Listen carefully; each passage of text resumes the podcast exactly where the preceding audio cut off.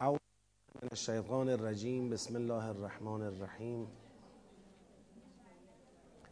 الحمد لله رب العالمين وصلى الله على سيدنا ونبينا حبيب إله العالمين أبي القاسم المصطفى محمد.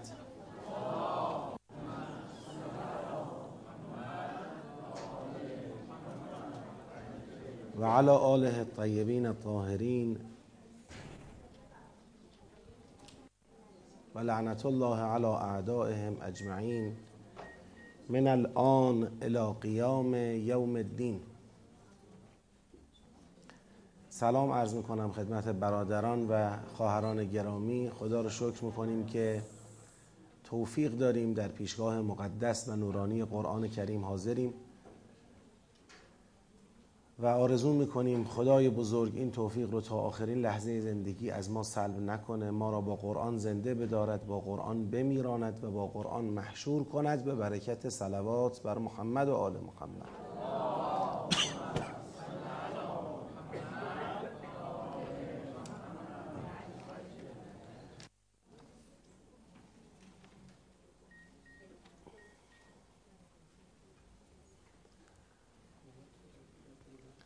خب.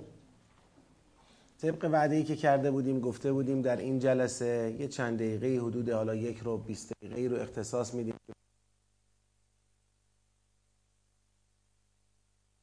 دم علیه السلام و اون آیات مربوط به خلافت در سوره مبارکه فستاد به این سوالات جواب بدیم و انشالله بعد از اون بحثمون رو ادامه بدیم. منتها در طول این هفته گذشته و همین امروز سوالات زیادی به دست من رسیده که اگر بخوام فقط به اینا جواب بدم همین جلسه هم کفایت نمی‌کنه. چه رسد به یک رو 20 دقیقه؟ یعنی وقت زیادی می‌خواد. لذا پیشنهادی دارم. حالا کسانی که دوست دارن به سوالاتشون جواب داده بشه حتماً این پیشنهاد رو بهش توجه بکنن. اگر موافق باشید به این سبک عمل خواهیم کرد. حالا من از باب اینکه به وعدم عمل کرده باشم یه چند تا سوالی رو می‌خونم و جواب میدم. ولی برای اینکه سوالات کامل جواب بگیره هفته آینده بعد از جلسه ای که برگزار می‌کنیم یعنی تا ساعت نه نیم کلاسمون ادامه پیدا می‌کنه ساعت ده تا ظهر به سوال جواب میدیم. نهج البلاغه رو به خاطر یعنی به شکل موردی. مثلا مثل الانی که توی این بحث سوال زیاد شکل گرفته. وقتهایی که توی بحثی سوال زیاد شکل بگیره ما موقتا اون جلسه رو جایگزین می‌کنیم. یعنی نهج البلاغه رو موکول می‌کنیم به هفته بعدش. چون دیگه فرصت دیگری ما نداریم. یا باید این سوالات صوتی جواب داده بشه که معمولا جوابهای صوتی شاید خیلی طرف رو قانع نکنه یا کتبی. خب من حرفی ندارم. اگر راضی به صوتیش باشید صوتی جواب میدیم. ولی اگه بخوایم چون بعضی از این بحثا سوال این نیست که مثلا این چیه؟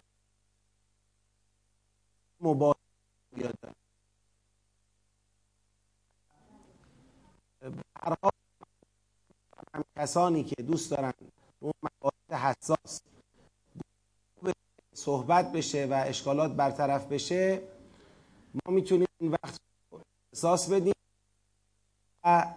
در واقع یه حالتی حالا بگیم نمیگم مباحثه ای ولی یه چیزی نزدیک به اینکه شما هم حرفتون رو راحت تر بزنید. اگه من یه وقت حرف شما رو خوب نفهمیده بودم فرصت داشته باشید اون حرف رو برای من باز بکنید. اون مناسب تره در این حال به حسب وعده ده دقیقه در خدمتم. سوالی که آمده سوال کردن آیا شیطان از جنس ملائک بود یا در از جنس ملائک بود یا در رتبه ملائک. آیا جنیان همان ملائک هستند که تنزل مقام پیدا کردند و جن شدند؟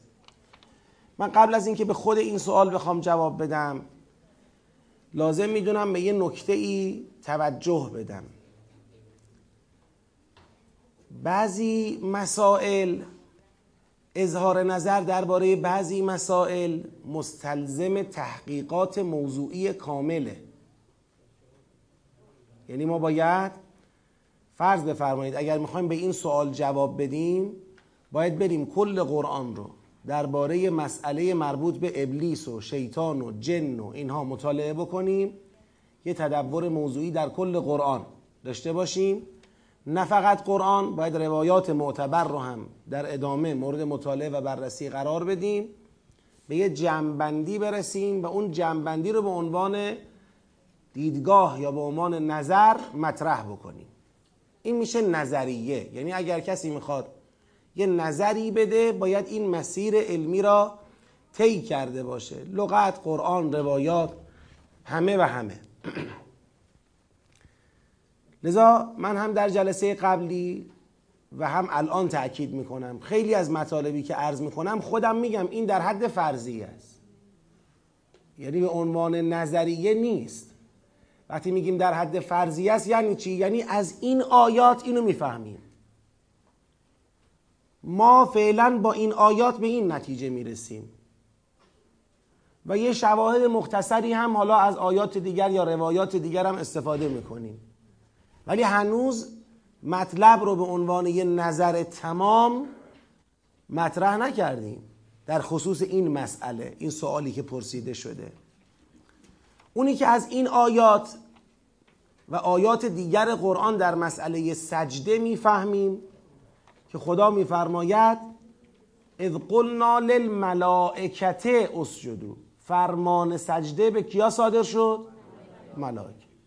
فسجدو پس این فرمان را عمل کردند الا ابلیس. این ظهور در این دارد که ابلیس از ملائکه بوده.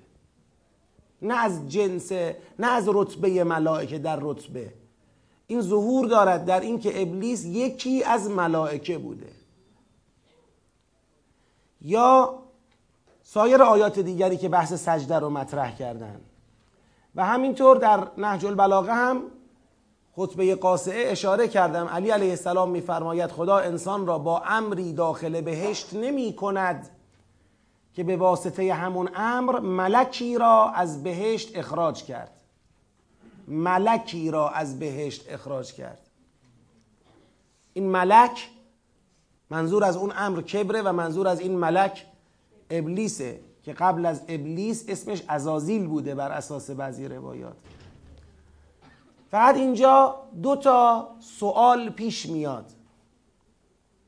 یک سوال اینه که آیا امکان دارد ملک تخلف کند؟ اگر بپذیریم که ابلیس از ملائکه بوده خود این دلیل میشه بر اینکه بله امکان دارد.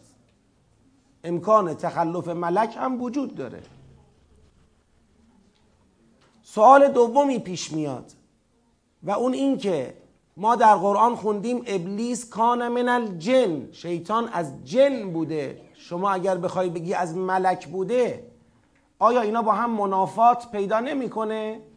میگم اون منافات وقتیه که شما یقینا بتونی این حرف رو بزنی. بگی یقینا جنس جن غیر از جنس ملکه. اینو از کجا می‌خوای بگی؟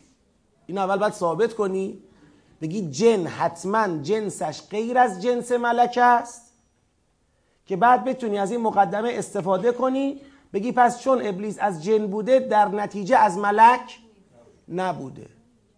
در حالی که این فرض وجود داره که ما بگیم جنیت جنس ملائکه هم هست. هرچند نوع ملک بودن. ببینید ما در علم منطق تو تعریف هر موجودی یه جنس داریم یه نوع. جنس نوع. مثلا برای انسان جنس چیه؟ جنس انسان چیه؟ حیوانه. در تعریف منطقی جنس انسان حیوانه. نوعش چیه؟ فصلش در واقع. این فصل نوع درست می‌کنه. یه جنس و یه فصل داریم. که وقتی فصل به جنس متصل میشه نوع درست می‌کنه. میگیم انسان حیوانون بگید ناطقون. این ناطق یعنی حالا کسی که عقل داره ناطق یعنی عاقل.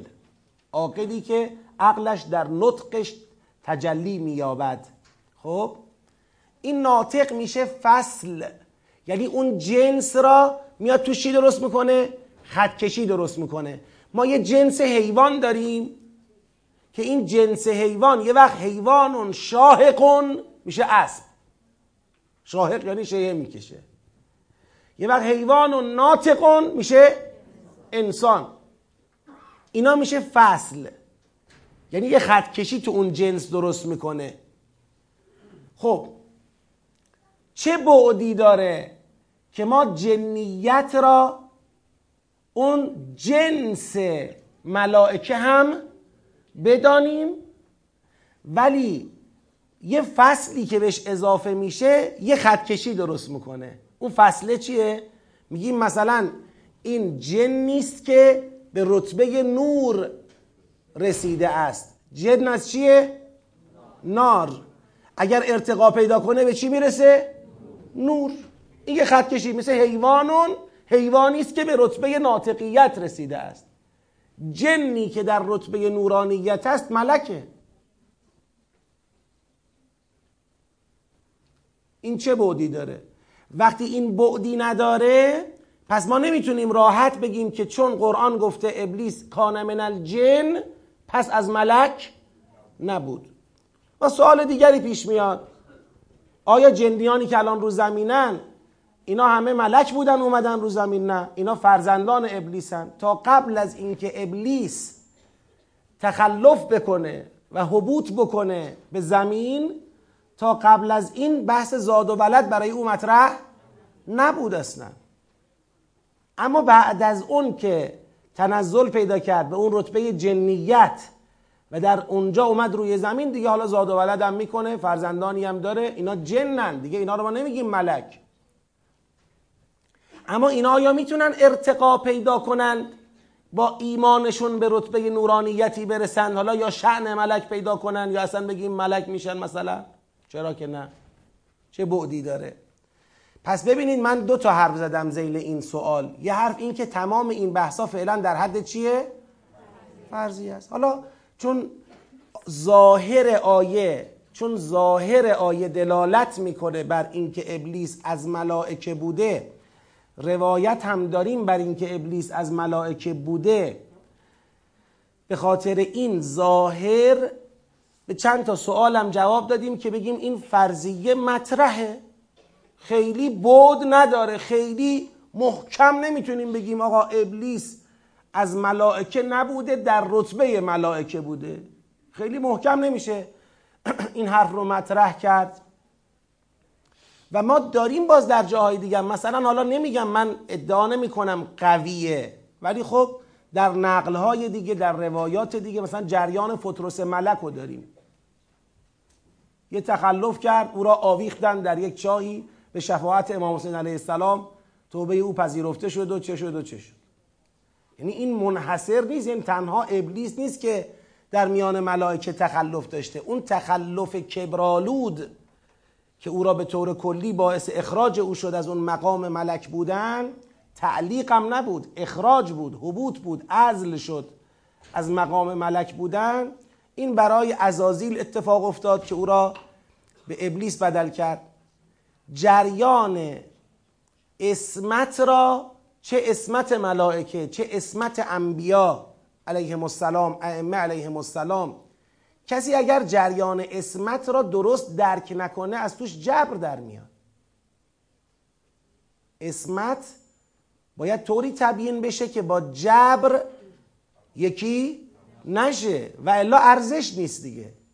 اینکه خدا ملائکه را ستایش بکنه در قرآن به اینکه اینا عبادون مثلا بندگانی هستن که هرچه خدا میگه عمل می‌کنن چه می‌کنن چه می‌کنن این همه تم، تمجید و تکریم از ملائکه به عمل میاد در قرآن کریم این تمجید و تکریم وقتی جا دارد که ملک در این وجهه اطاعتش چی باشد؟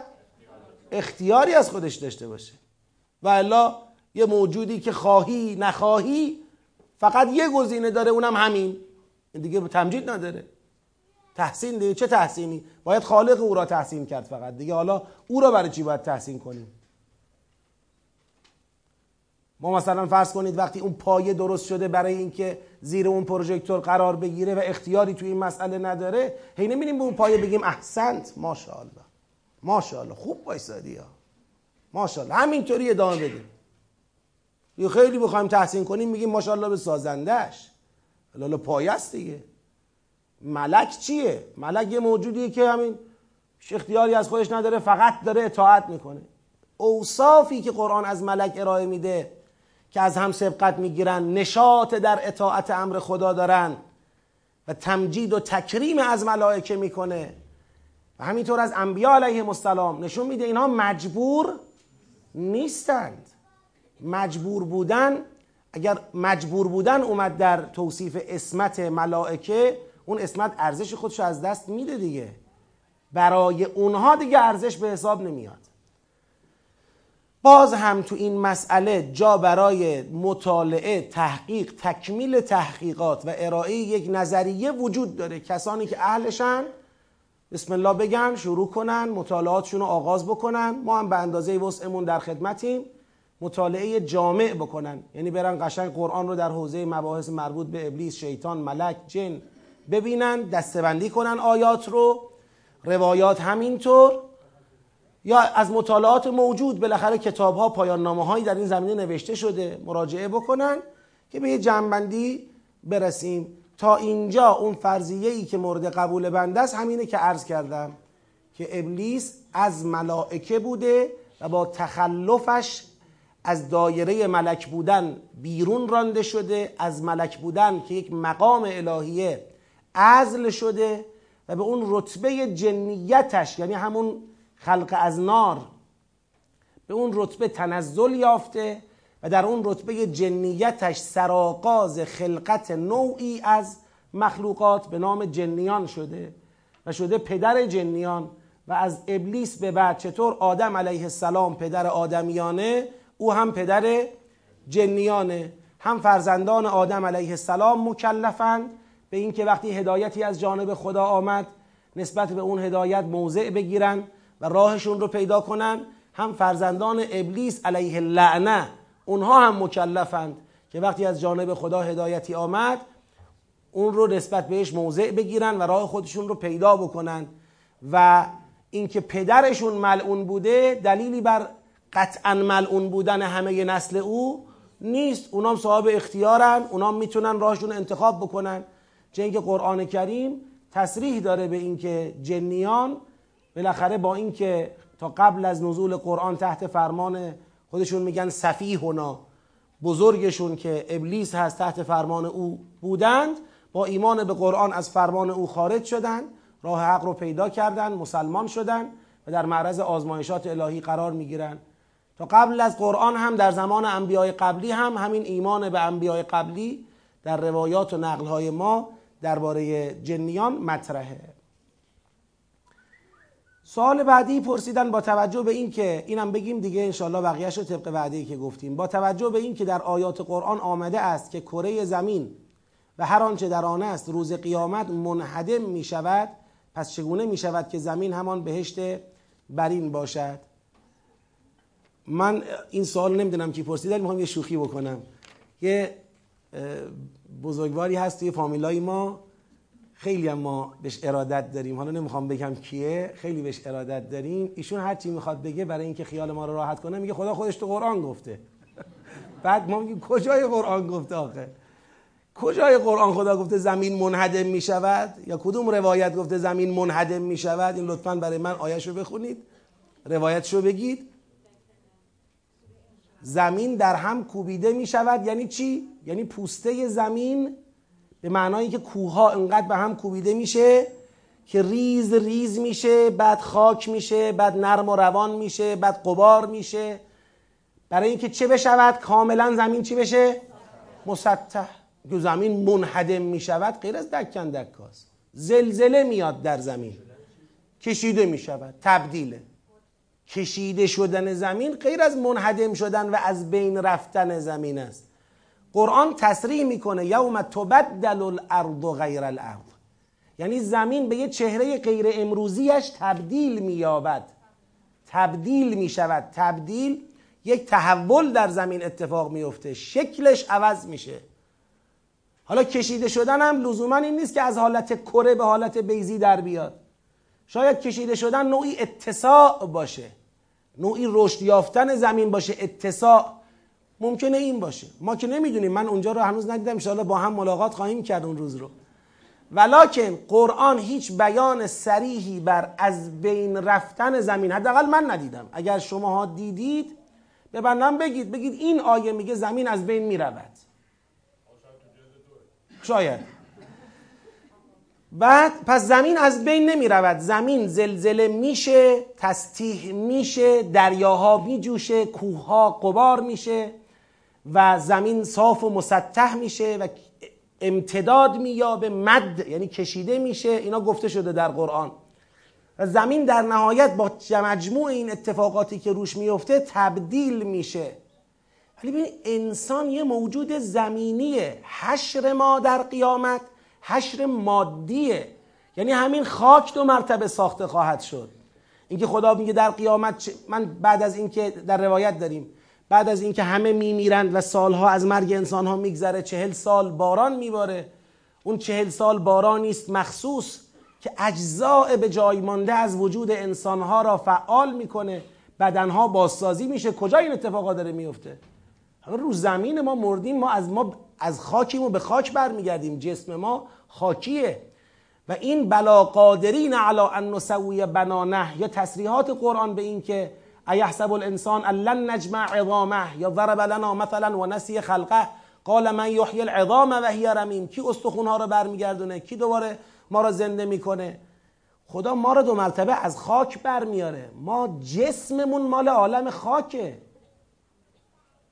اگر معاد جسمانیه اولین گزینه این است که پس زمینی هم هست و تصریحات قرآن. به این که زمین امتداد مییابد چرا امتداد مییابه؟ و الارض مدت. این امتداد یافتن زمین برای اینه که بشه تبدیل بشه به اون صحرایی که در اون صحرا همه انسان ها گنجانده بشن اون دادگاه آغاز بشه.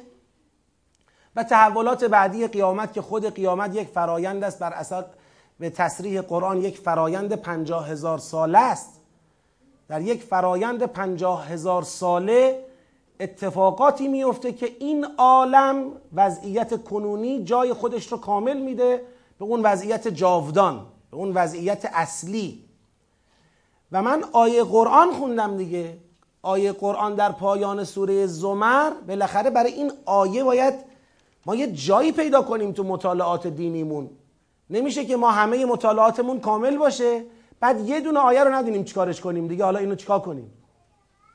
این آیه خودش تو این مطالعات ما جا باید داشته باشه. اینکه خداوند میفرماید متقین را وقتی به بهشت میارن و سیق الذین اتقوا الی الجنت زمرا وقتی اینا وارد بهشت میشن به محض دخول به بهشت میگن الحمدلله الذی صدقنا وعده. خدا را شکر که وعده خود را محقق کرد. و اورثنا الارض. و زمین را به ما ارث داد. نتبوع من الجنت حیث نشا حالا دیگه هر جای بهشت بخوایم سکنا میگزینیم. خب این دیگه ظهور داره در اینکه این بهشتی خوشحال از اینکه وعده ارث زمین چه شده الان؟ محقق شده زمین در اختیار صالحانه. حالا هر جا بخوایم سکنا میگزینیم. و اون چهره جنتی در واقع زمین اون روز در واقع هویدا میشه. اون ماهیت جنت بودن زمین اون روز هویدا میشه. که من حالا یه اشاره هایی هم در جلسه قبل کردم که مسئله رجعت مسئله ظهور مسئله قیامت اینا یه کدهایی در قرآن و روایات داره که نشون میده غیر از چیزی که ما می‌فهمیم. ما الان مثلا رجعت را با خودمون خیلی به قیامت گویا ربط نمیدیم. رجعت یه چیزی است ربطی گویا به قیامت نداره. قیامت جدا رجعت جدا. ولی در دعا می‌خونیم که اشهد ان رجعتکم حق یوما لا ینفع نفسا ایمانها لم تکن آمنت. من قبل رجعت در اون روزی است که دیگه ایمان به درد نمی‌خوره.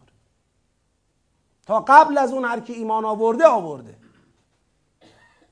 یا در اون همه بیاناتی که می‌خونیم وقتی اون حکومت صالحان در زمین تشکیل میشه دیگه زمین تمام اون ظرفیت های خود را شکوفا کرده. همه جا گل و بلبله همه جا سرسبز درختان میوه های فراوان دارن میدن.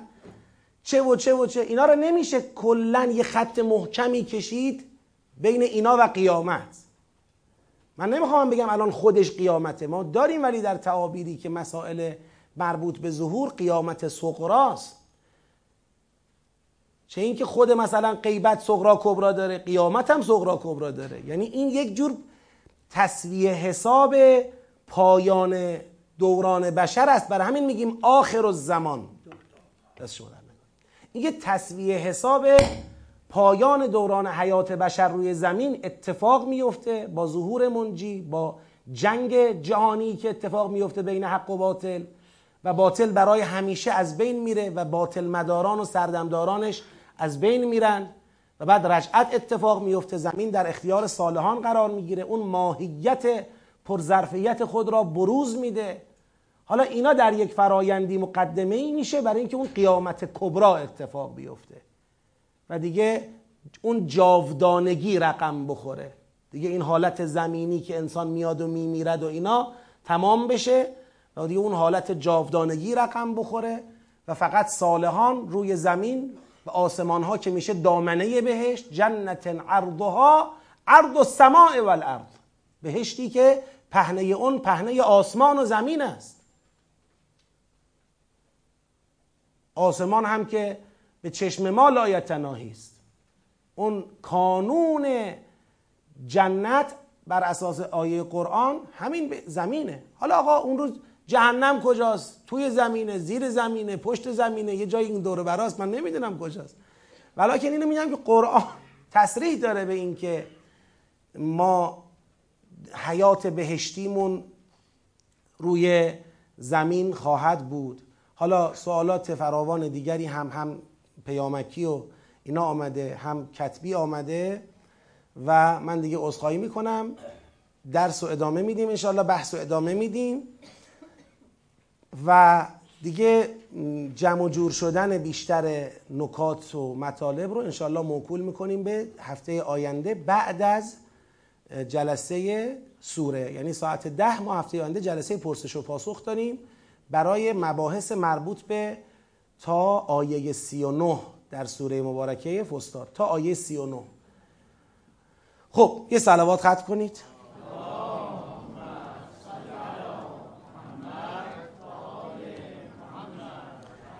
اگر یادتون باشه گفتیم که خدا در اون آیات اول گفت و من الناس من یقول آمنا بالله و بالیوم الاخر و ما هم ما اونجا یه عرضی داشتیم که این بعضی تصور کردن منافقین مصطلحند یعنی کسانی که ظاهرا مسلمانند ولی در حقیقت مسلمان نیستند. اونجا دلایل زیادی رو مطرح کردیم که ثابت کنیم نه اینطور نیست. این من الناس منافقین مصطلح نیستند اینا کسانی نیستند که میگن ما پیغمبر رو قبول داریم ولی خدا می‌خواد بگه قبولش ندارن. نه. اینا کسانی هستند که می‌خوان بگن ما خدا و قیامت رو قبول داریم. نیازی به ایمان به این پیغمبر و قرآن نیست. مگر پیغمبر و قرآن می‌خواد چه کنه؟ می‌خواد به ما بگه به خدا ایمان بیارید خب ما داریم. مگه می‌خواد چه کنه؟ می‌خواد بگه به قیامت مؤمن باشید خب ما مؤمنیم.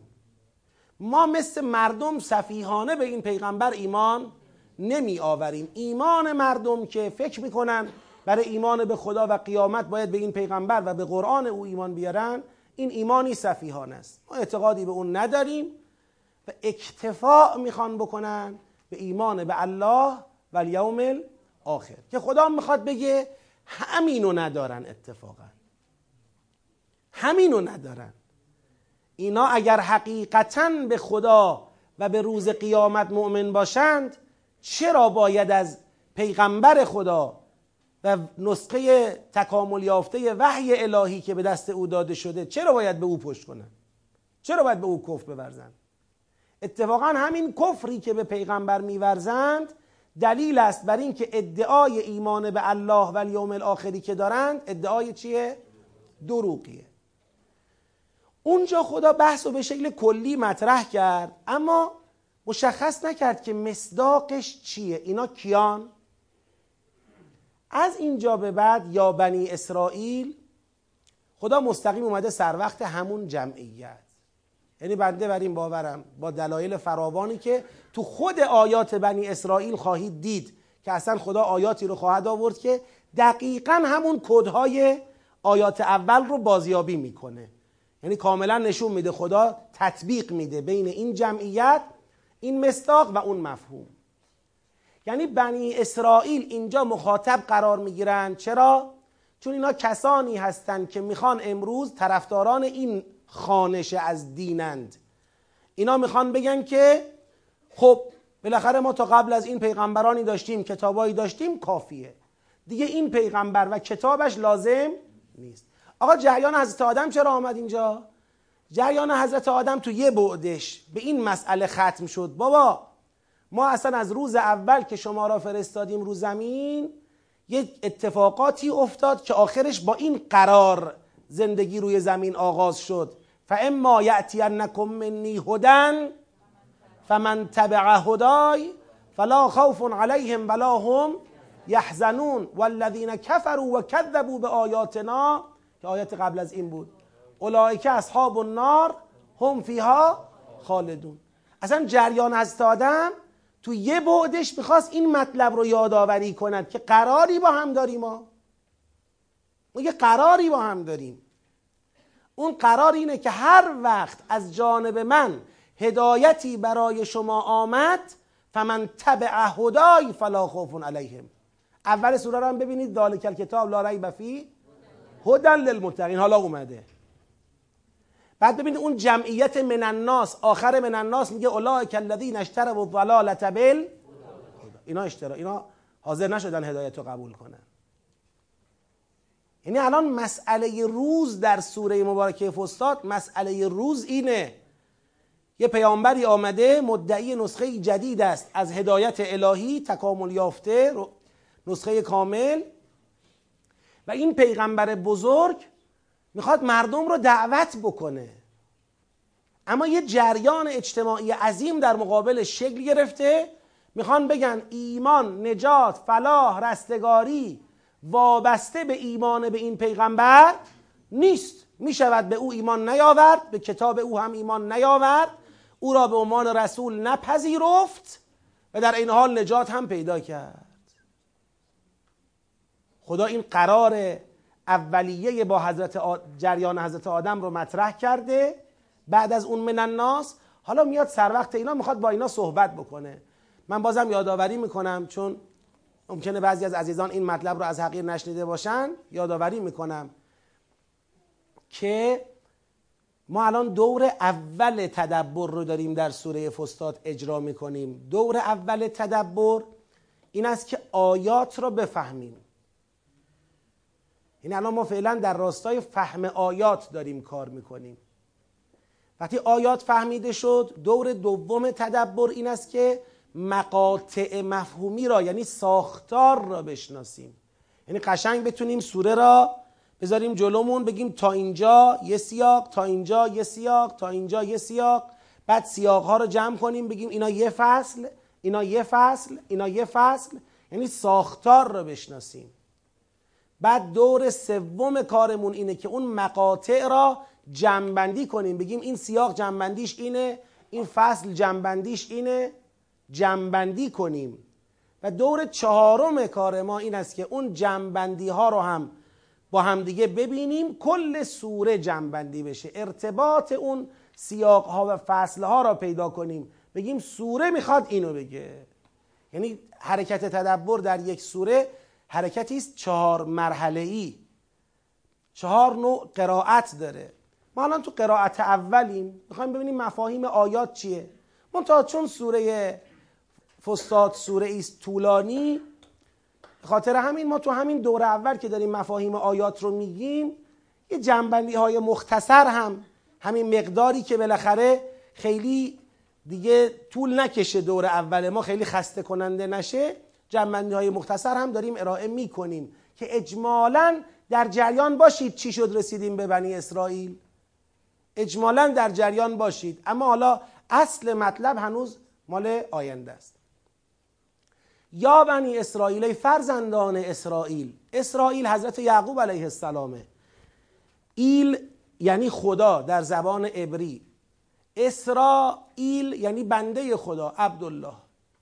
ای فرزندان یعقوب که اسم او اسرائیل در قرآن و در دین خودش. ای فرزندان یعقوب.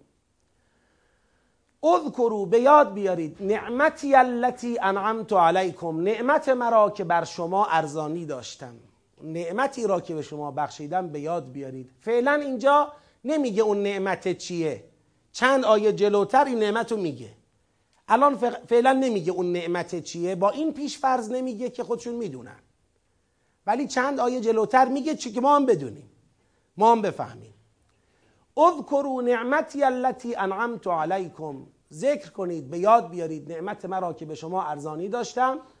و اوفو به عهدی اوف به عهدکم و وفا کنید به عهد من تا وفا کنم به عهد شما. معلومه یه عهد دو جانبه ای هست. شما یه تعهدی دادی خدا هم؟ یه تعهدی. شما به تعهدت عمل کن تا منم به تعهدم عمل کنم. عمل من به تعهدم مشروط است به عمل تو به تعهدت. مثل اینکه رفتیم مثلا فرض کنید یه جایی قراردادی بستیم با یه پیمانکاری بیاد بر ما یه خونه ای بسازه. او تعهد کرده خونه بسازه ما هم تعهد کردیم پول بدیم. حالا او خونه رو نساخته پول رو می‌خواد. که هیچ عاقلی قبول نمی‌کنه. این چه تعهدی یه جانبه که تعهد نمیشه. شما به عهدتون عمل کنید وفا کنید. منم به عهدم وفا کنم. و ایای فرهبون و فقط از من رهبت داشته باشید. رهبت حساب بردنه. یه جور ترسیدن است از روی خشیت و حساب بردن. یعنی برای طرف مقابلت یه عظمتی قائل باشی. یه حسابی ببری ازش. همینطوری راحت نپنداری عهد شکنیه با او را. خب راجع به این آیه دقتی بکنید. ما هم باید ببینیم اوفه به عهدی اوفو به عهدی اوفه به عهدکم چیه. هم رو اییا یا فرهبون یه نکته ای باید عرض بکنم. اون اوفو به عهدی را با توجه به سیاق اگر بخوایم معنا کنیم یعنی تا اینجای سوره چه حادثه اتفاق افتاده؟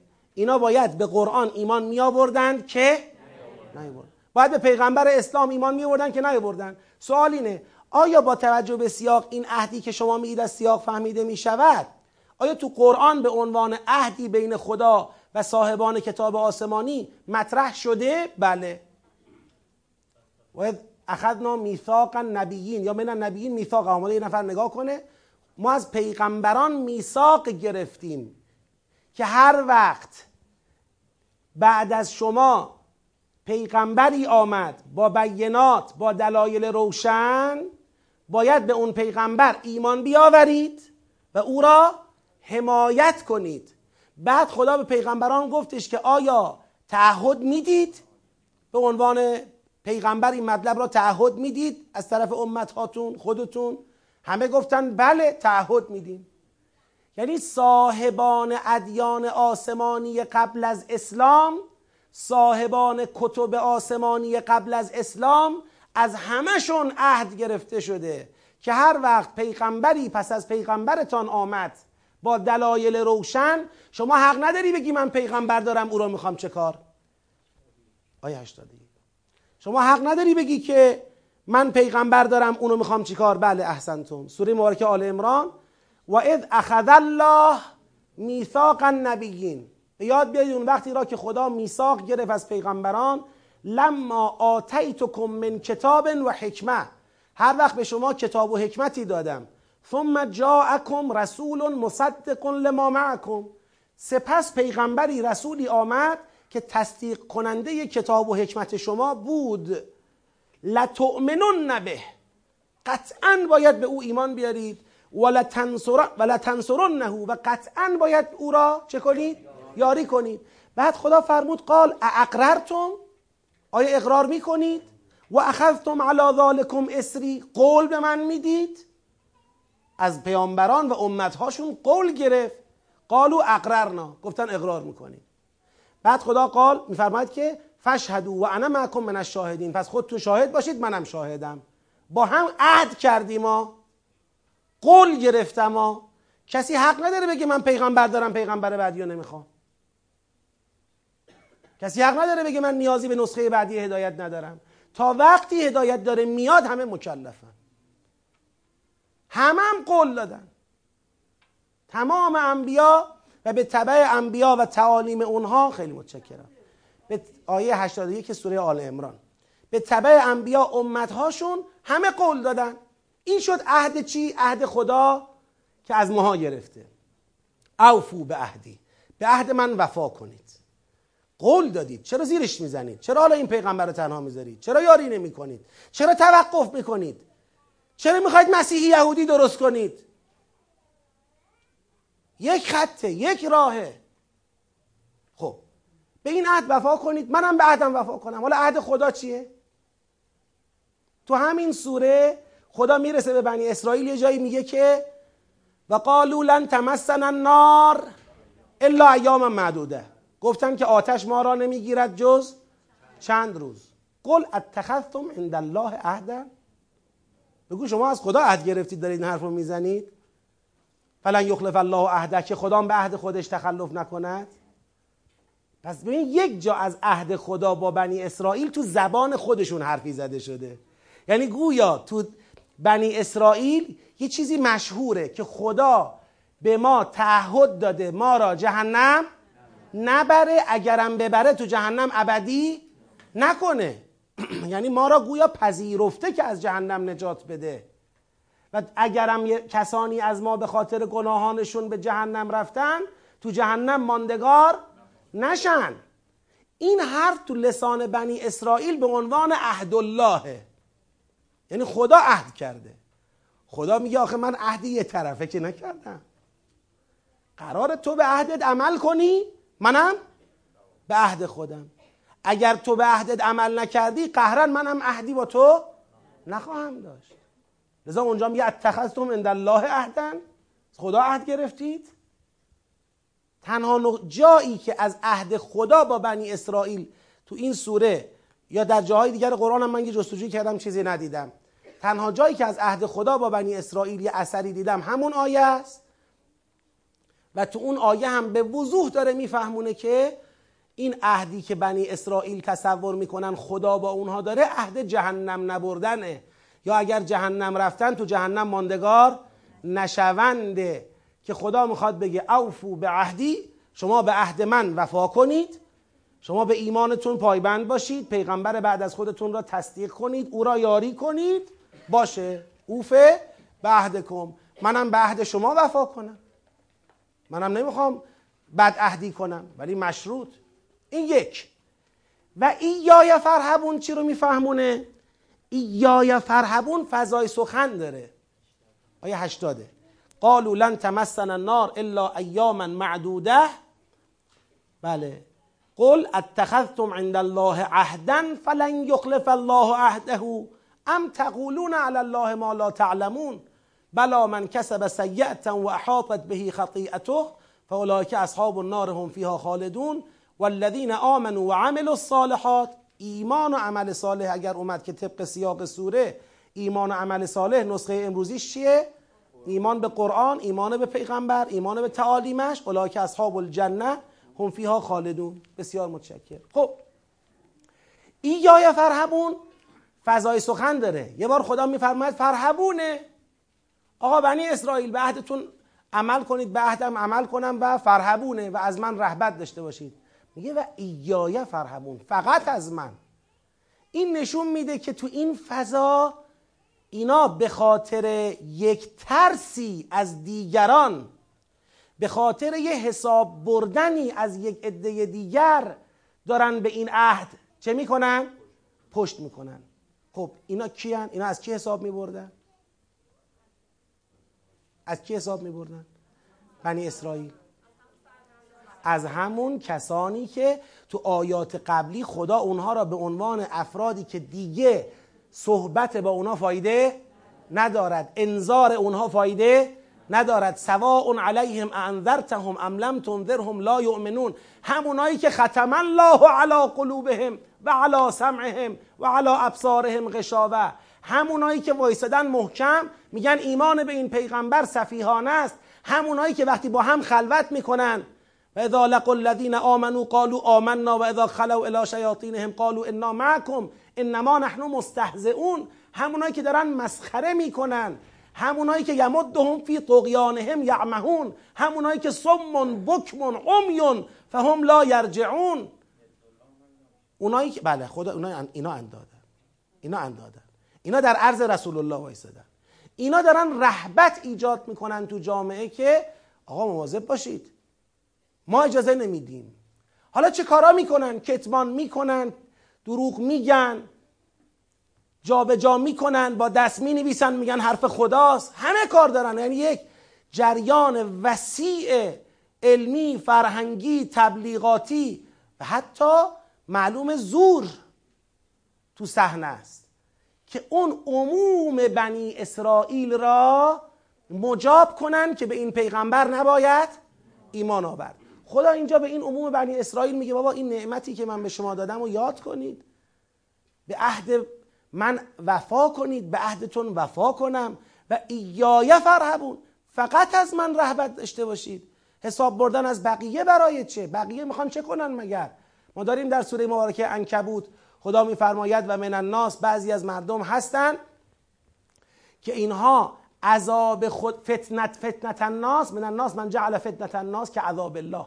فتنه فتنه و آزمایشی را که از جانب مردم رقم خورده تو ذهن خودشون مثل عذاب الله می‌کنن. یعنی چی؟ یعنی برای نجات خودشون از فتنه هر کاری می‌کنن. برای اینکه گوششون رو کسی نپیچونه برای اینکه عافیتشون به هم نخوره برای اینکه سلامت و امنیتشون به مخاطره نیفته راحت حق و زیر پا می‌ذارن. در حالی که خداوند میفرماید اونی که جا داره ازش بترسی چیه؟ عذاب خداست. و ایایا فرهبون خب چه توقعی از ما داری خدایا؟ و آمنو به ما انزلت مصدقا لما معکم. این آمنو همون اوفو به عهدیه. که گفتم لما آتیتکم من کتاب و حکمه ثم جاءکم رسول مصدق لما معکم. آمنو به ما انزلت مصدقا لما معکم. خب ایمان بیارید به اون چیزی که نازل کردم و تصدیق کننده اون چیزی است که با شماست یعنی توراتتون یعنی انجیلتون. خب این قرآن تصدیق کننده تورات و انجیل شماست. چرا ایمان نمیارید ولا تکونو اول کافر بهی و اولین کافر به آن نباشید. این عبارت فضای سخن داره. لا تکونو اول کافر به.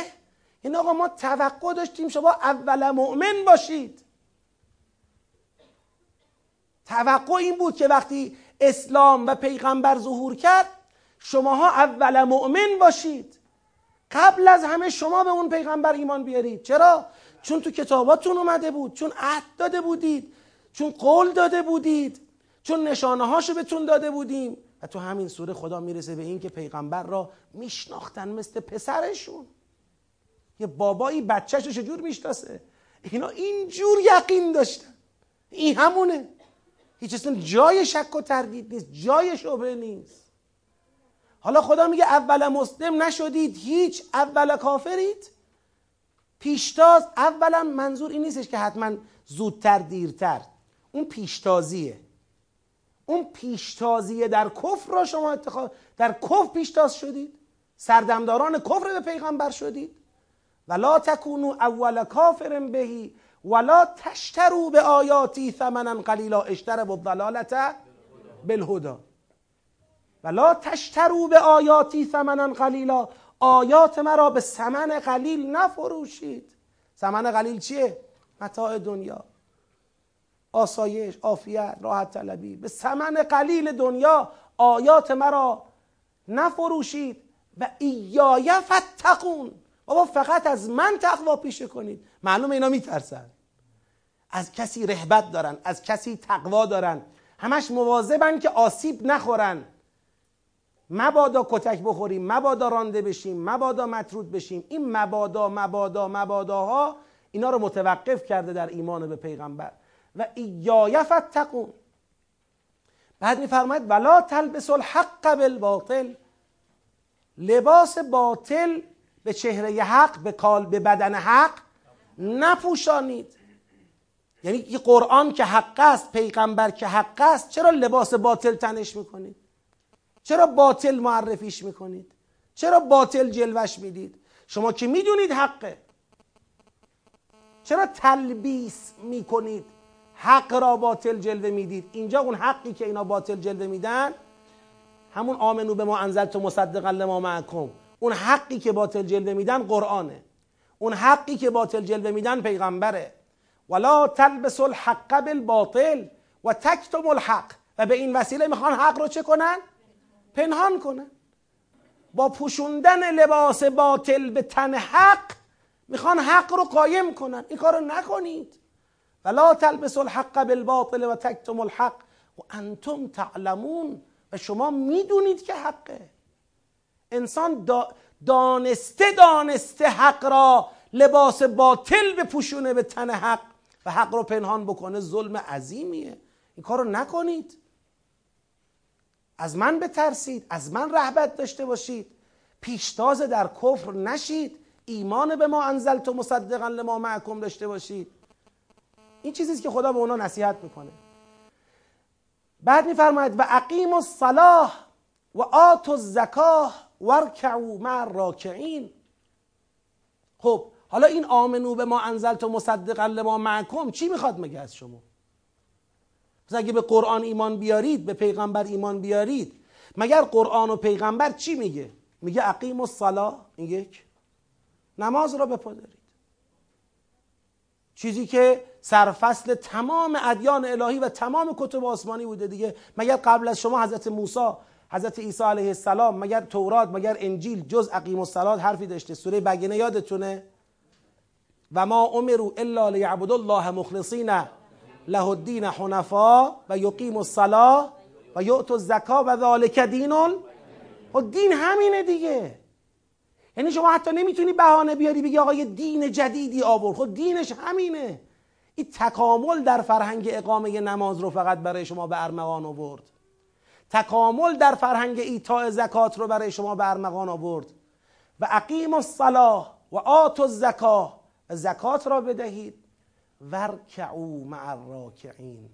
و رکوع کنید با رکوع کنندگان. این رکوع هم اینجا با توجه به سیاق معنی رکوع کنید چیه؟ معنیش تمکین کردن خلافت پیغمبر است. تمکین کردن خلافت اللهی پیغمبر. یعنی معنیش تعظیم کردنه. معنیش از سر بلند کردن و شاخ شدن و علم شدن در مقابل پیغمبر دوری گزیدنه رکوع کنید. مع راکعین با همه کسانی که رکوع کردن یک کد فقط بهتون بدم یک تو پرانتز در حد حالا من الان میگم فرضیه ولی برای خودم فرضیه نیست. اونجا الان نمی‌خوام بازش کنم میگم فرضیه. به این دقت بکنید. در جریان ولایت در سوره مبارک مائده میفرماید انما ولیکم الله و رسوله والذین آمنوا الذین یقیمون الصلاه و یؤتون الزکاه و هم راکعون. ولایت یه رشته است که اول سر رشته مال خداست. انما ولیکم الله.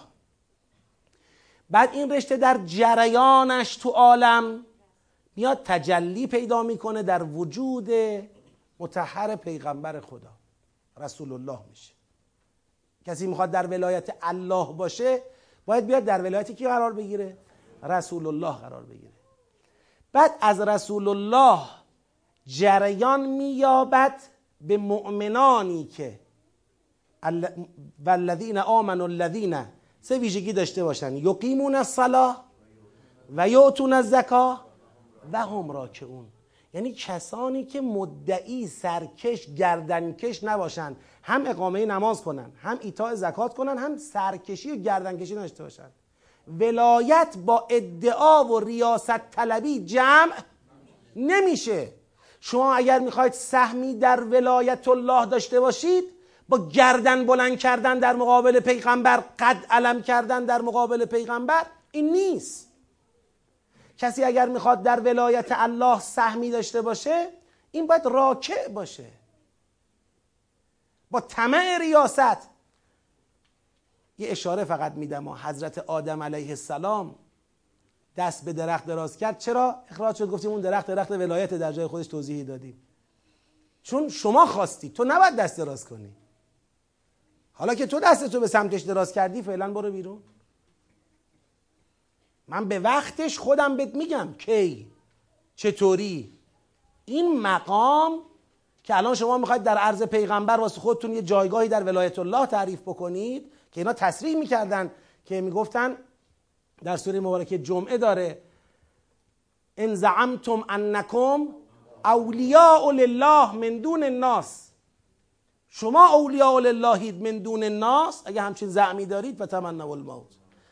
که اولیاء لله من دون الناس مثل همین که آم انؤمن کما آمن از ها مردم صفیحن ما عاقلیم ما تحت ولایتیم ما تو رشته ولایت جایگاه داریم. شما بیخود جایگاه دارید. ولایت با رکوعه شما باید در الان امام علی علیه السلام در عهد پیغمبر خدا راکعه یا نیست؟ راکعه. امام حسن علیه السلام در عهد امام علی علیه السلام راکعه یا نیست؟ امام حسین در عهد امام حسن راکعه یا نیست؟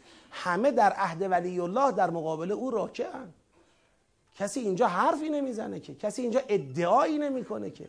حالا شما می‌خواید با قد علم کردن واسه خودتون سهم درست بکنید؟ نکنید این کار را.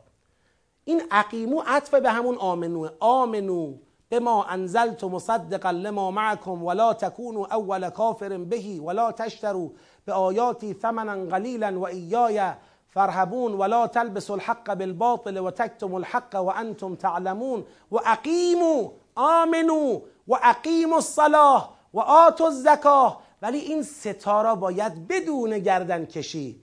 ورکعوا مع الراکعین. این همه انسان هایی که در مقابل ولایت الله که تجلی در وجود زیجود رسول الله پیدا کرده راکع شدن شما بشید.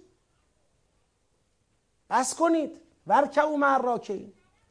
اتأمرون الناس بالبر و تنسون انفسکم و انتم تتلون الکتاب افلا تعقلون؟ آیا مردم را به بر دعوت می‌کنید و خودتان را فراموش می‌کنید؟ در حالی که شما کتاب را تلاوت می‌کنید و خودتونم می‌دونید این چی داره؟ و عقلتون در واقع اینجا عقل به کار نمی‌گیرید. چی می‌خواد بگه؟ یه سلوات بفرستید تا بگم.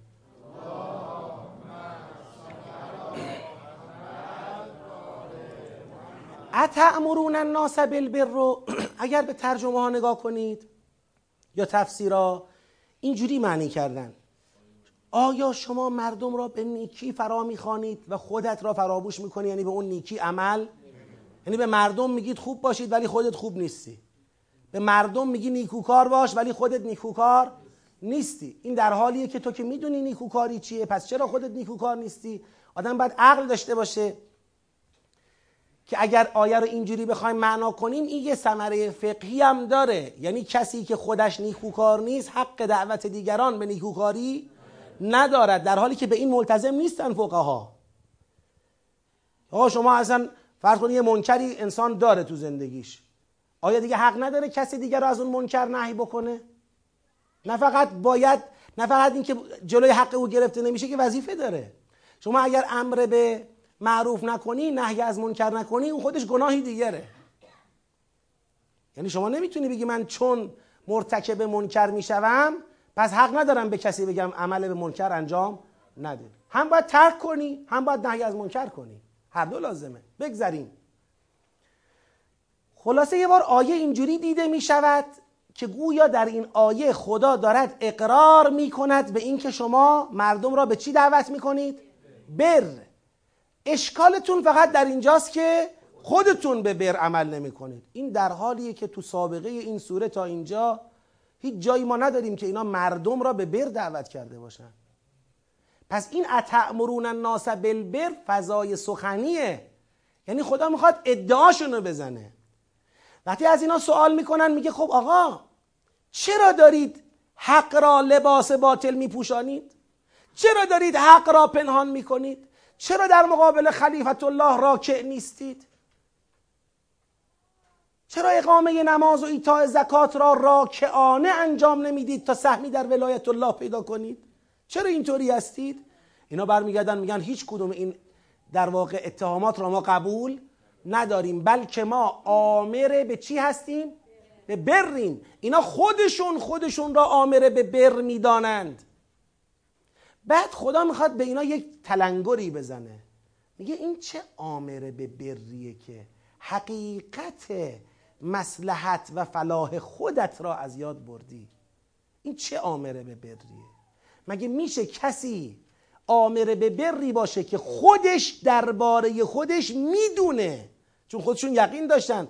اذا لقوا الذين امنوا قالوا آمنا و اذا خلوا الى شیاطینهم قالوا انا معكم انما نحن مستهزئون. یا بعدا داره که میگه اینا وقتی با هم جمع میشن میگن مواظب باشید از اون چه که در کتابهای آسمانی شما خدا براتون مطرح کرده به دیگران نگید فردا از همونا علیه شما استفاده کنن. اینا کاملا آگاهانه دارن در مقابل پیغمبر میستن به خاطر همین خداوند میگه اصلا شما یه بار به خودت برگرد. تو که میگی من آمره به برم.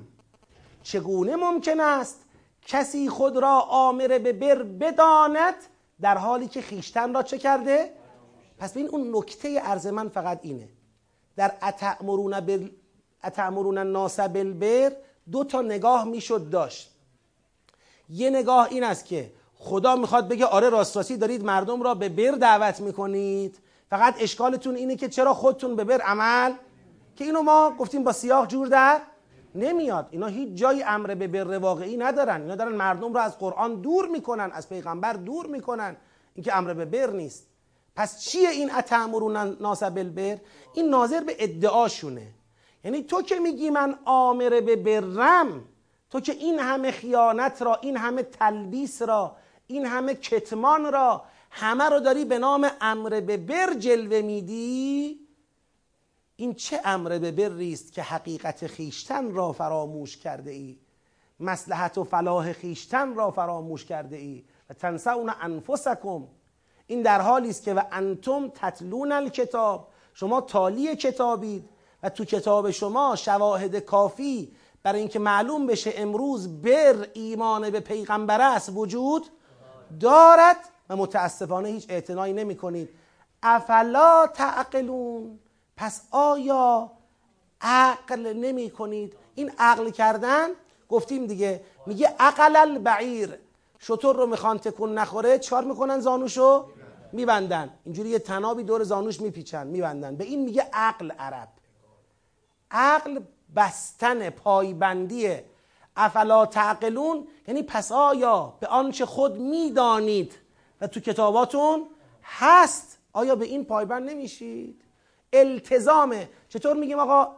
یکی الان توی مثلا این مصاحبه ها داره التزام عملی به ولایت فقیه. یعنی چی التزام؟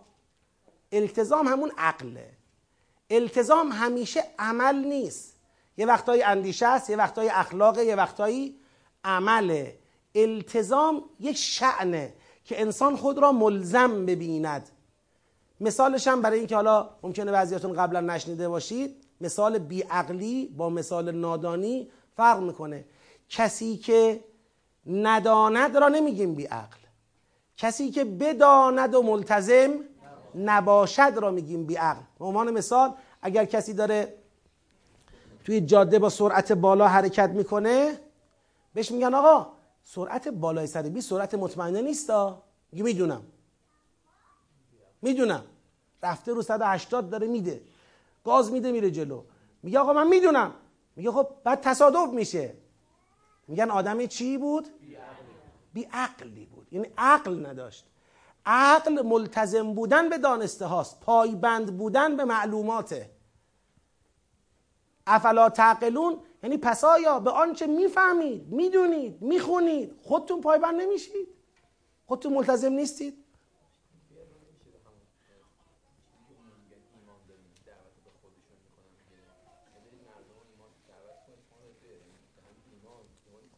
بله ولی ادعایی میشه دیگه. از نظر خدا اقرار به بر این نیست.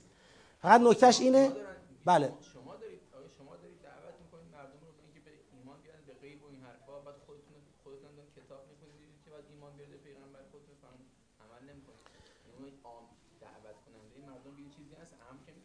ولی به مردم دارن امر می‌کنن با لبس حق و باطل. با کتمان حق. یعنی امر اونا به بر فقط در ادعای خودشونه. تفسیری از بر می‌کنن که نتیجهش اینه که مردم به پیغمبر و قرآن ایمان نیارن. پس ببین فقط نکتهش اینجاست. می‌خوام بگم در اتمرون الناس بالبر خدا نمی‌خواد اقرار کنه به اینکه شما امر به بر می‌کنید و منم قبول دارم. بله اینش خوبه دستون درد نکنه. شما دارید امر به بر می‌کنید. فقط یه تذکری هم خدمتتون بدم. دست شما درد نکنه. یه تذکری هم خدمتتون بدم. اونم که بی زحمت خودتونم عمل کنید. شما که به همه میگید به پیغمبر ایمان بیاورید. شما که به همه میگید به قرآن ایمان بیاورن. خب خودتم ایمان بیار دیگه. آفرین. آفرین. هم همینو میگم دیگه. منم همینو میگم دیگه. منم همین فرمایش شما رو عرض می‌کنم. در حالی که تو ترجمه ها تفسیرها این نیست. منم اتفاقا می‌خوام همینو بگم که او مدعی است که داره دعوت به بر می‌کنه. خدا نمی‌خواد بگه بله تو دعوت به بر می‌کنی فقط چرا عمل نمی‌کنی؟ می‌خواد بگه تو مدعی دعوت به بری. بعد چطور ممکنه کسی مدعی دعوت به بر باشد و خیشتن را فراموش کرده باشد؟ خب اگر قرار بود این خیشتن را فراموش نکرده باشد علل قاعده باید امروز به پیغمبر ایمان آورده بود دیگه. علل قاعده باید به پیغمبر ایمان می داشت علل قاعده باید به قرآن ایمان می داشت علل قاعده باید به عهد خودش با خدا وفا می کرد علل قاعده باید حق را با باطل لباس نمی پوشانید علل قاعده باید حق را کتمان نمی کرد علل قاعده باید اول کافرن به نمی بود علل قاعده باید اقامه سلات و ایتا زکات را راکعانه انجام می‌داد. خب اینا این هیچ کدوم اینا رو نداره. و میگه من دایه ببرم آمره ببرم پس تو خودت رو از یاد بردی. کسی که خودش رو از یاد برده بی خود ادعای دعوت به امر به بر نکند. یعنی خدا می‌خواد یه جورایی اون جایگاهی را که اینا برای خودشون دارن می‌سازن به عنوان آمرین به بر. می‌خواد این جایگاه را بشکنه. می‌خواد بگه این جایگاهی که برای خودت داری می‌سازی برازنده تو نیست این لباس به تو نمیاد. تو کسی هستی که خودت را فراموش کردی. الا تکونو کلذین نس الله فانساهم انفسهم. خودت را فراموش کردی منظوری نیستش که مثلا اصلا حواست به خودت نیست. یعنی اون مسلحت حقیقی خودت را. اون که انسان حیاتش در ایمان است. تو اینو فراموش کردی بعد وایسادی در جایگاه آمره به بر داری مردم را به, به کدوم سمت می‌کشی؟ به سمت بی ایمانی به سمت کفر به سمت ترک پیغمبر ترک قرآن. بله چی بود سوال؟ کتاب خودشون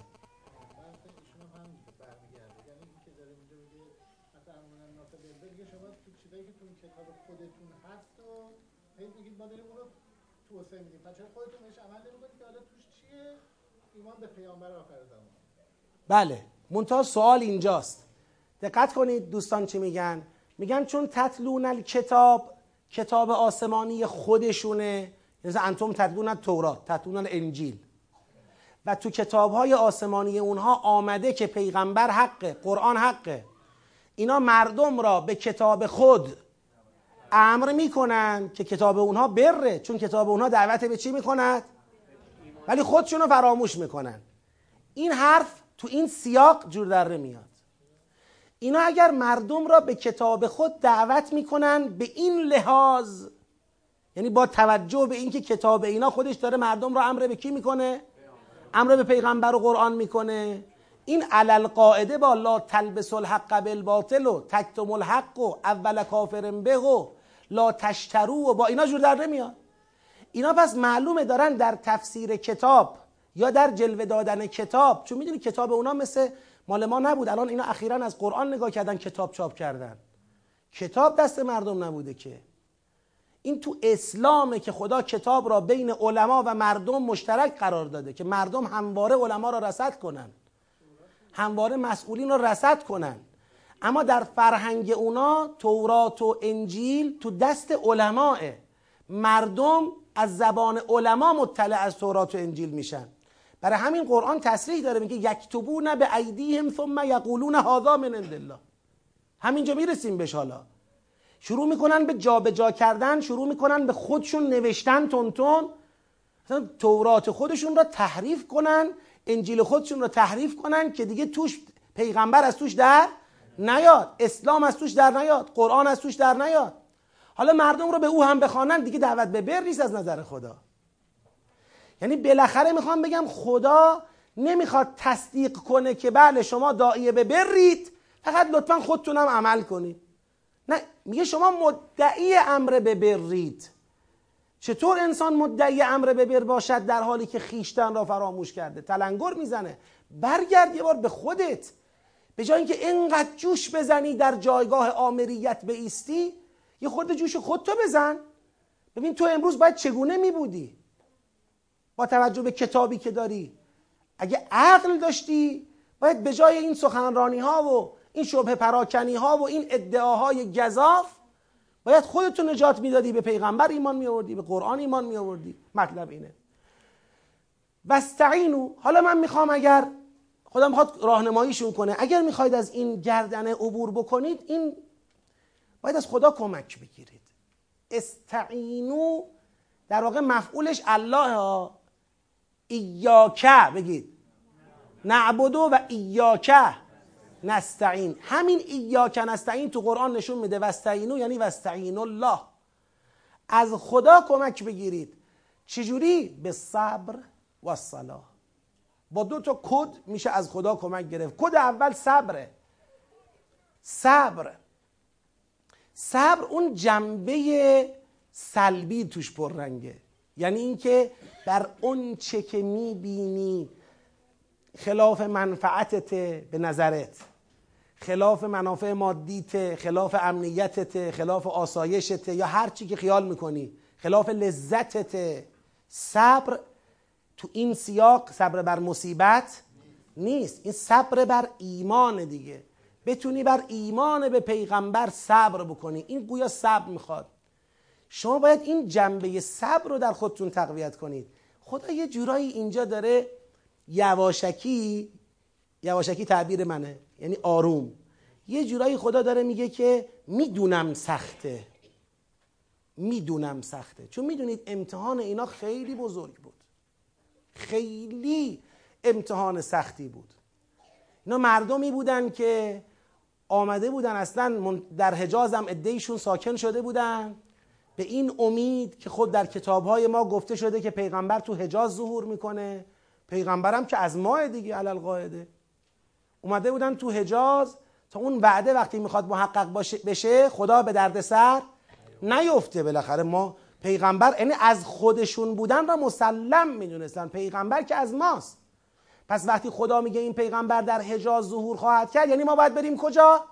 حجاز دیگه. اینو یه کد گرفته بودن برن حجاز.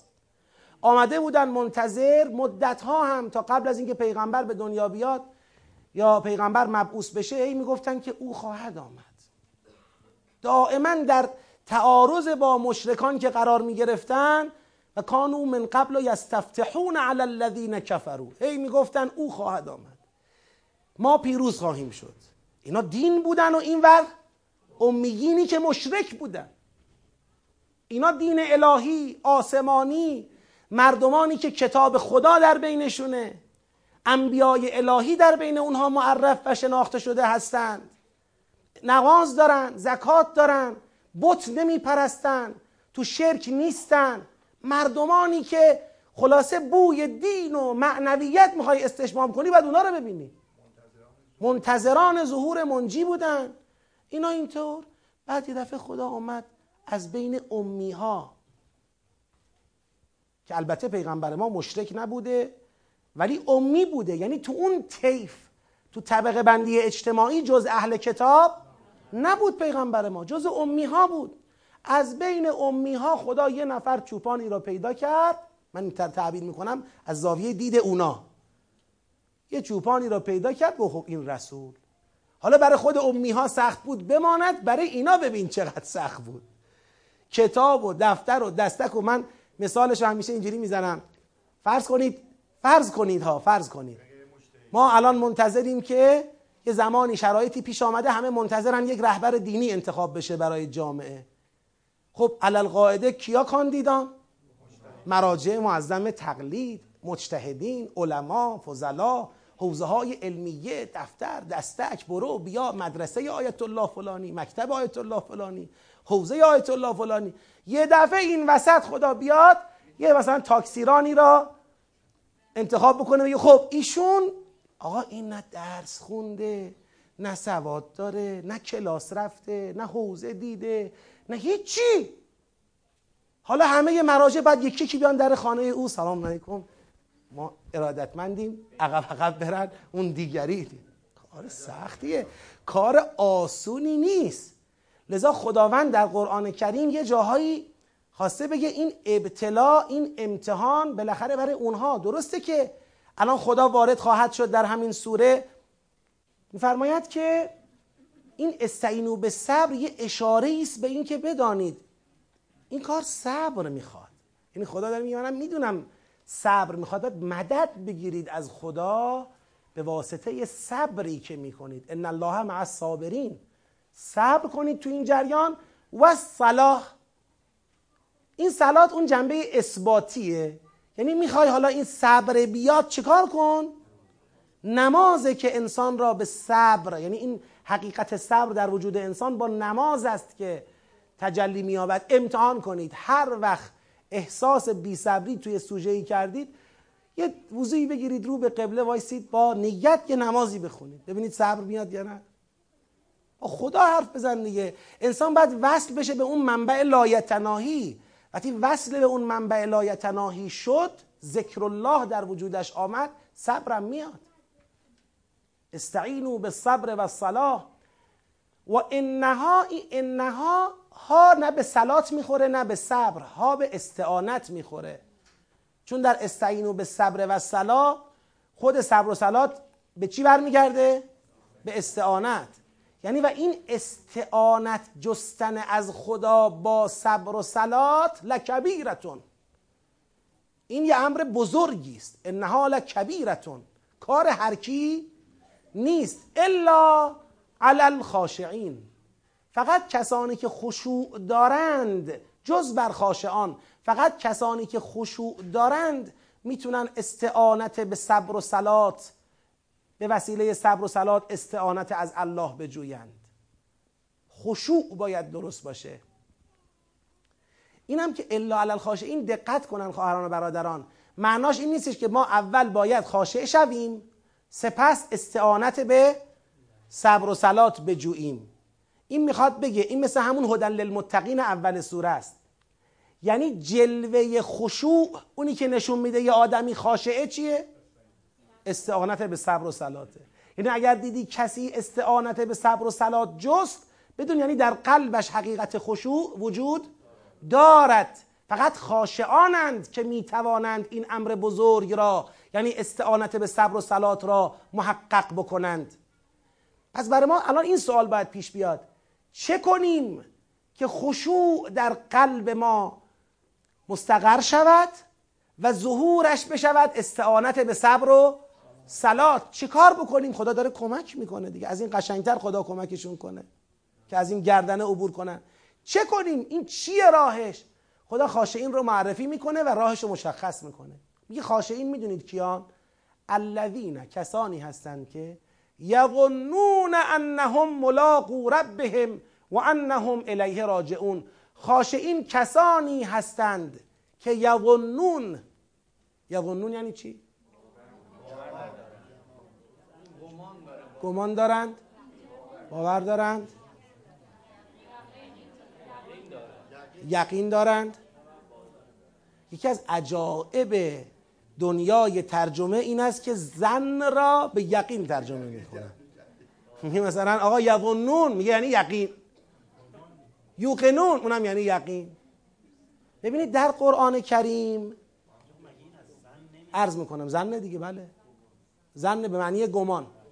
در قرآن کریم یه عباراتی داریم که گمان را تختعه کرده. گفته این یتبعون الا الظن و ما تهول انفس یه کسانی هستن که فقط تابع زنند و تابع هواهای نفسانی هن. تختعه کرده تبعیت از زنون را از زن را. زن یعنی گمان. انسانهایی که گمان را به گمان اعتنا می‌کنند و کوبیده. همین اقدام قرآن باعث شده یه ای وقتی تو فاز مثبت مثل اینجا. کلمه ظن را دیدن گفتن حتما این اون زنه نیست دیگه. گفتن این چیه؟ این یقینه. در حالی که باید جور دیگه نتیجه می گرفتن باید می گفتن در قرآن دو جور ظن داریم. یکی ظن هواپرستانه است. این یتبعون الا الظن و ما تحول انفس ظن هواپرستانه یعنی چی؟ الان من یه مثال می‌زنم دو نفر وایستادیم اینجا. هیچ کدوممون یقین به قیامت نداریم. نه من نه او. جفتمون درباره قیامت یه زنی داریم. منم میگم احتمالا قیامت میشه. اونم میگه احتمالا میشه. هر دومون درباره اصل قیامت یقینی نداریم. بعد من چیکار می‌کنم؟ من با توجه به اینکه احتمالا بشود زندگی می‌کنم. علل قاعده چون میگم احتمالا قیامت بشود یه احتیاطاتی می‌کنم دیگه. میگم خب شاید قیامت بشود پس مال مردم نخوریم پس آدم نکشیم پس ظلم نکنیم پس بی تعهد نباشیم امانتدار باشیم. شاید قیامت شد دیگه. اینجوری زندگی می‌کنم. این زنه تبعیت از زنه ولی هواپرستانه نیست. یعنی به خاطر این احتمال احتیاط می‌کنم. او میگه خب شاید قیامت نشه دیگه. پس چرا؟ احتیاط. او شروع می‌کنه به آزادانه زندگی کردن. این میشه زن هواپرستانه. مسئله در اینی که شما چه روی کردی اتخاذ می‌کنی؟ آقا من به قیامت یقین ندارم. آیا نمی‌تونم به خشوع برسم؟ می‌تونی. می‌تونی. اگر کسی حتی گمان کند که ملاقات با خدا هست. هنوز به یقینم نرسیده. گمان می‌کند که هست. همین گمان کردن کافیه که انسان به خشوع برسه. همین گمان کردن کافیه که آدم روش زندگیشو عوض کنه. حالا تو بحث علم کلام میگن آقا یه وقتایی صحبت از احتماله یه وقتایی صحبت از محتمله. عاقل الان فرض کن من ماشینم ترمز ترمز نداره. ترمزش ضعیفه. مثلا روغن ترمز خالی کرده. هر لحظه ممکنه این چی بشه؟ ترمز هرز بره و مثلا من تصادف بکنم. یه کسی هستش که میاد میگه آقا خب بریم دیگه. میگه آقا احتمال نمیدی که ترمز خالی کنی تصادف بشیم که شاید تصادف نکردیم گاز میده. شایدم تصادف نکردیم گاز بدم. این زن هواپرستانه است. شایدم تصادف عاقل اینجا نمیگه شایدم تصادف نکردیم. عاقل میگه شایدم تصادف کردیم. پس احتیاط کنم پس ترمز رو درست کنم. اینطوریه. پس تو قرآن کریم مطلقه. به خاطر همینه چشم. به خاطر همینه که در قرآن کریم مطلق زن گرایی کوبیده نشده. اون زن هواپرستانه کوبیده شده. برای همینه که ما در علم اصول هم بعضی از موارد زن را حجت و معتبر می‌دانیم. الان اگر یه نفری بیاد اینجا که ما می‌شناسیم آقای رحیمی عزیزمون که چقدر زحمت می‌کشن اینجا. خدا خیرشون بده انشالله ایشون بیان بگن که آقا همین الان یه گروه دارن میریزن اینجا می‌خوان دارن می‌رسن می‌خوان اختشاش بکنند و بزنند و آتیش بزنند و فلان. یقین حاصل میشه با این گفته؟ اما کسی اینجا میمونه؟ همه بلند میشیم میریم. میگیم آقا یه احتمال میدیم درسته؟ با یک نفر با گفتن یک نفر یقین حاصل نمیشه. شاید اشتباه کرده شاید کسی دیگه بهش گفته اوش دروغ گفته اصلا. ما که یقین حاصل نشد برامون. احتمال حاصل شد. اما به این احتمال اعتنا می‌کنیم چون مسئله مهمه.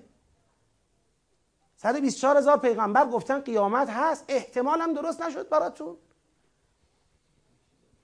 این همه کتاب آسمانی گفتن قیامت هست. حتی زنم حاصل نشد. اگه زن به ملاقات با خدا هم حاصل شده باشد کافیه که آدم به خشوع برسه. و اگر آدم به خشوع رسید می‌تونه استعانت به صبر و صلات بجوید.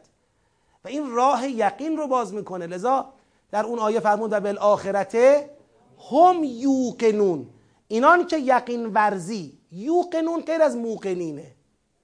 یوقنون یعنی اینا دارن به سمت یقین میرن.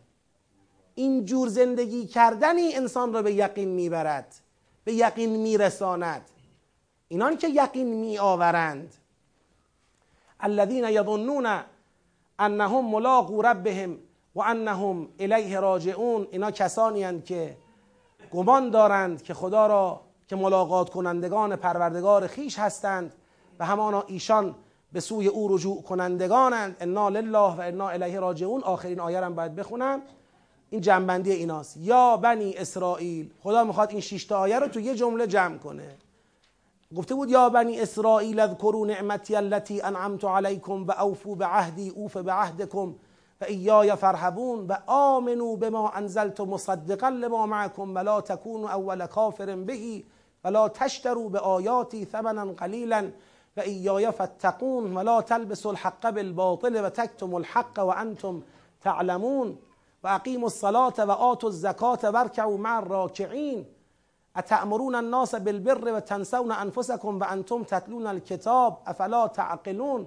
واستعینوا بالصبر والصلاة و انها لكبیرة الا على الخاشعین الذين يظنون انهم ملاقو ربهم و انهم الیه راجعون. حالا جنبندی. یا بنی اسرائیل ای فرزندان یعقوب ای فرزندان یعقوب. خیلی قشنگ هست یعقوب تو همین سوره میاره که به یاد بیاید اون وقتی را که از یعقوب بچه هاشو جمع کرد گفت ولا تموتن الا و انتم مسلمون. نمیرید جز مسلمان.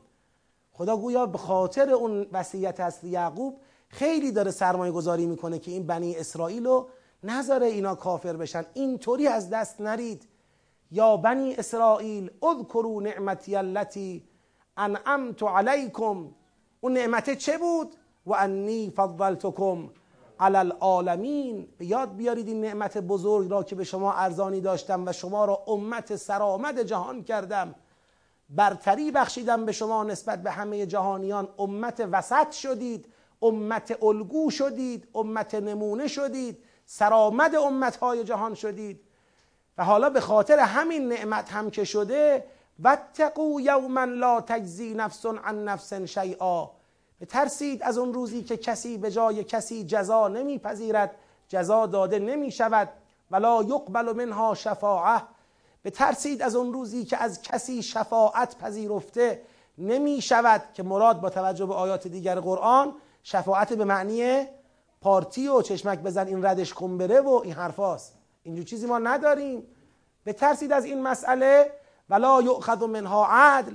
و همینطور بترسید از اون روزی که در اون روز از کسی جایگزین پذیرفته نمی شود ولا هم ینصرون و کسی در اون روز یاری نمی شود تا آیه 47 رو خوندیم. انشاءالله اگر خدا توفیق عطا بکنه می‌خوایم وارد 48 سیر آیات بنی اسرائیل بشیم از جلسه آینده. فقط لطفا مطالعه به عنوان اصل مهم در واقع تدبر با قرآن مطالعه شما. این خیلی تعیین کننده است. خواهش ما از تک تک خواهران و برادران محترم اینه که وقت بگذارید. هم اون چرا که گفته شد مطالعه کنید اگر رسیدید مباحثه کنید. هم برای آیات بعدی آماده آماده.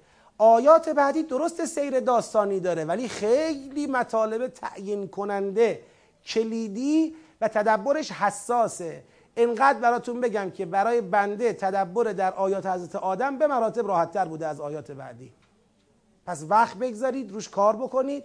خدا داره یه سیری را مشخص می‌کنه. چه شد یه امتی از امت برتر بودن؟ چی شد؟ سقوط کرد. این سیر بسیار مهمی ما پیش رو داریم. این سیر همونه که فرمود در روایت که امت من دقیقا پاشونو می‌ذارن جای پای امت بنی اسرائیل میرن جلو.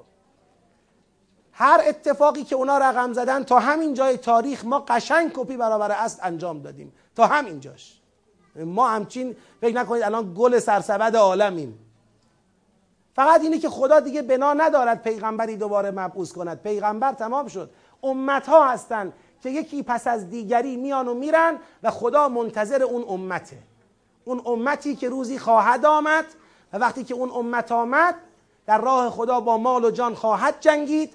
و لا یخافون لومت از ملامت هیچ کس نخواهد حراسید و پرچم به دست اونها به احتزاز در خواهد آمد. ما اون باید باشیم.